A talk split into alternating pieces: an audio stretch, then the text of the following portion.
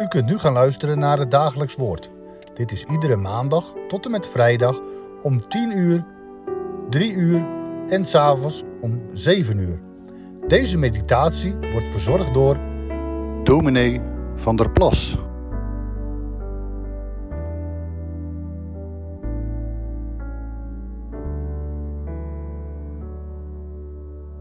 Welkom bij Dagelijks Woord. We lezen verder in Marcus 14, bij vers 43 tot 46. En meteen, terwijl hij nog sprak, kwam Judas eraan, die een van de twaalf was, en met hem een grote menigte met zwaarden en stokken, gestuurd door de overpriester, de schriftgeleerden en de oudsten.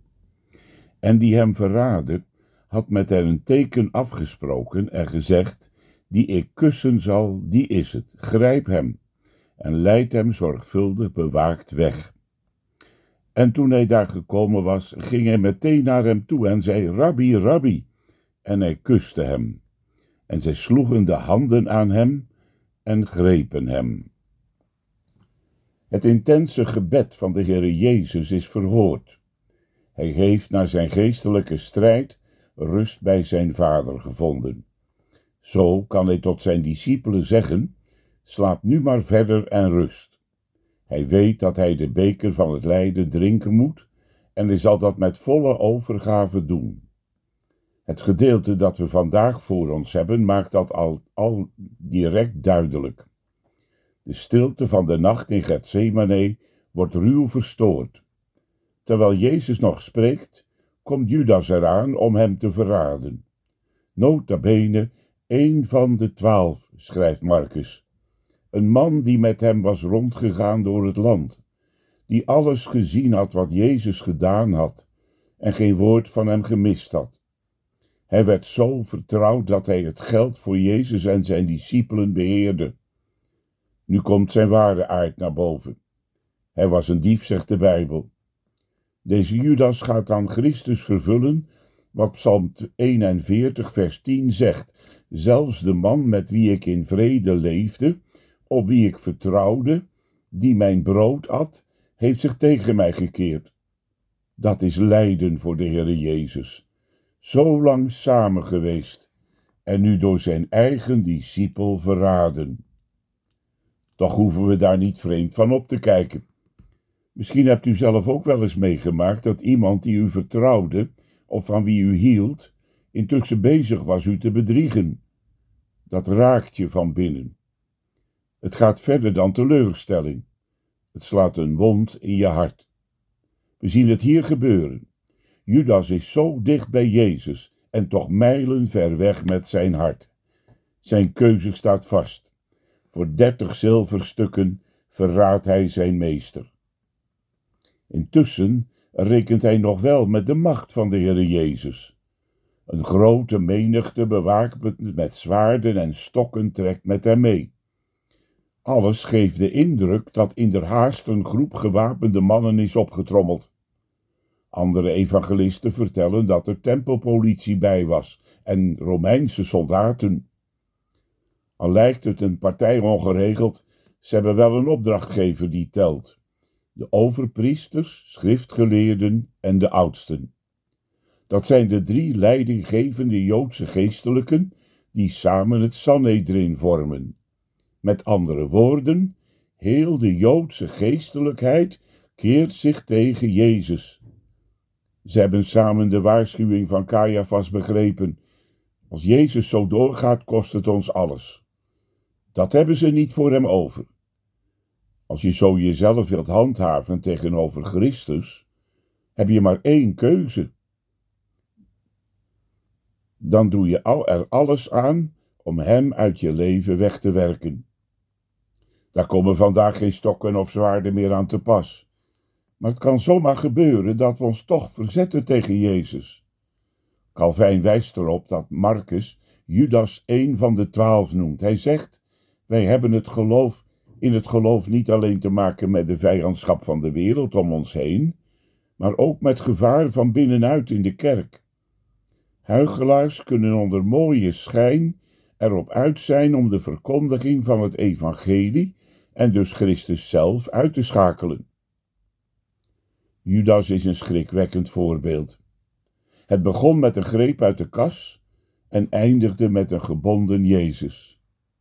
Het teken dat hij aan de soldaten gaf, laat zien hoe ver hij weggezakt was.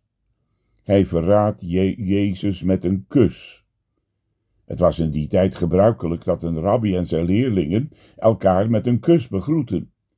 Precies zoals dat nu nog in sommige landen gebeurt. Het was een teken van verbondenheid en liefde. Maar hier wordt het een signaal om Jezus te grijpen en geboeid af te voeren. De heiland had het voorspeld. Eén van u zal mij verraden. Hier maakt Judas dat op een verschrikkelijke manier waar. Rabbi, rabbi, zegt hij. En ook dat maakt iets duidelijk over Judas. Tot nu toe hadden alle discipelen Jezus aangesproken met Curie, Heere. Vooral zijn vijanden hadden hem rabbi genoemd. Een van die vele rondtrekkende leraren naar wie je kon luisteren, maar die je ook weer gemakkelijk inruilde voor een ander. Nu voegt Judas zich bij hen. Hij kon beter weten. Hij had toch Gods grote daden gezien in alles wat Jezus gedaan had. Had zijn woord dan niets uitgewerkt bij Judas? Ik denk dat hij een van die mensen was van wie Hebreeën 6 zegt dat ze het goede woord geproefd hebben en de krachten van de toekomende wereld en daarna afvallig worden. Dan wordt je hart als een steen, je kruisigt de zoon van God en je maakt hem openlijk te schande. Judas is niet alleen gebleven. Door alle tijden heen zien we het gebeuren. Mensen die soms dicht bij het woord leefden, kunnen later de grootste vijanden van het geloof worden die alles wat ze vroeger leerden nu gebruiken om de heiland tegen te staan. Aangrijpend is dat. Ben ik het, heren? vroegen de discipelen. Die vraag mogen we ook al stellen als we zien naar wat er van onszelf in ons hart leeft. Daarom bidt Psalm 139: Zie of in mij een schadelijke weg is en leid mij op de eeuwige weg. Daar worden vijanden vrienden en krijgen zwakken in het geloof nieuwe krachten om door de Heilige Geest te strijden met het ongeloof van hun hart. Weet u er ook van? Dan krijgen we toch de heiland des te meer nodig. Je gaat je al meer verwonderen over de liefde en de genade van de Heere. Ze sloegen de handen aan hem en grepen hem, schrijft Marcus. We schrikken wanneer we het zien gebeuren. Marcus laat allerlei bijzonderheden weg om ons vooral dat ene te laten zien. Jezus die zich gewillig als een lam aan hen overgeeft.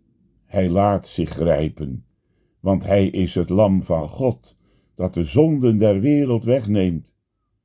God de Vader zelf geeft zijn zoon in de handen van zondaren. Stil geeft Jezus zich over. Waarom, vraagt u? Zodat u vandaag in het geloof uw hand bij de Heere mag ophouden. Neemt, eet, gedenkt en gelooft dat het lichaam van onze Heere Jezus gebroken is tot een volkomen verzoening van al onze zonden. Hij gehoorzaam voor ongehoorzame mensen, hij gebonden om mij vrij te maken hij vastgegrepen, om mij voor eeuwig vrij te maken. Zo blinkt hier de liefde van Christus om ons tegemoet. En het geloof zegt, duizend, duizendmaal, o Heer, zij u daarvoor dank en eer. Amen. We gaan samen danken en bidden. Here, een wonderlijk evangelie. Onbegrijpelijk groot is de liefde van de Heere Jezus Christus, waarmee Hij zich aan zondaren geven wil, om voor hen het leven te verwerven. Heere, we bidden van U, voer ons boven alles op die weg van het geloof. Bewaar ons ervoor, dat we dicht bij U zullen zijn en toch zo ver weg als Judas ging. U komt ons tegemoet, u wijst ons een andere weg. U zegt, zoek de Heere en leef, want Hij heeft het beloofd, die tot mij komt, zal ik nooit uitwerpen. Schenk ons dan uw zegen voor deze dag, in al wat we nodig hebben, voor lichaam en ziel, uit genade, om Jezus wil alleen. Amen.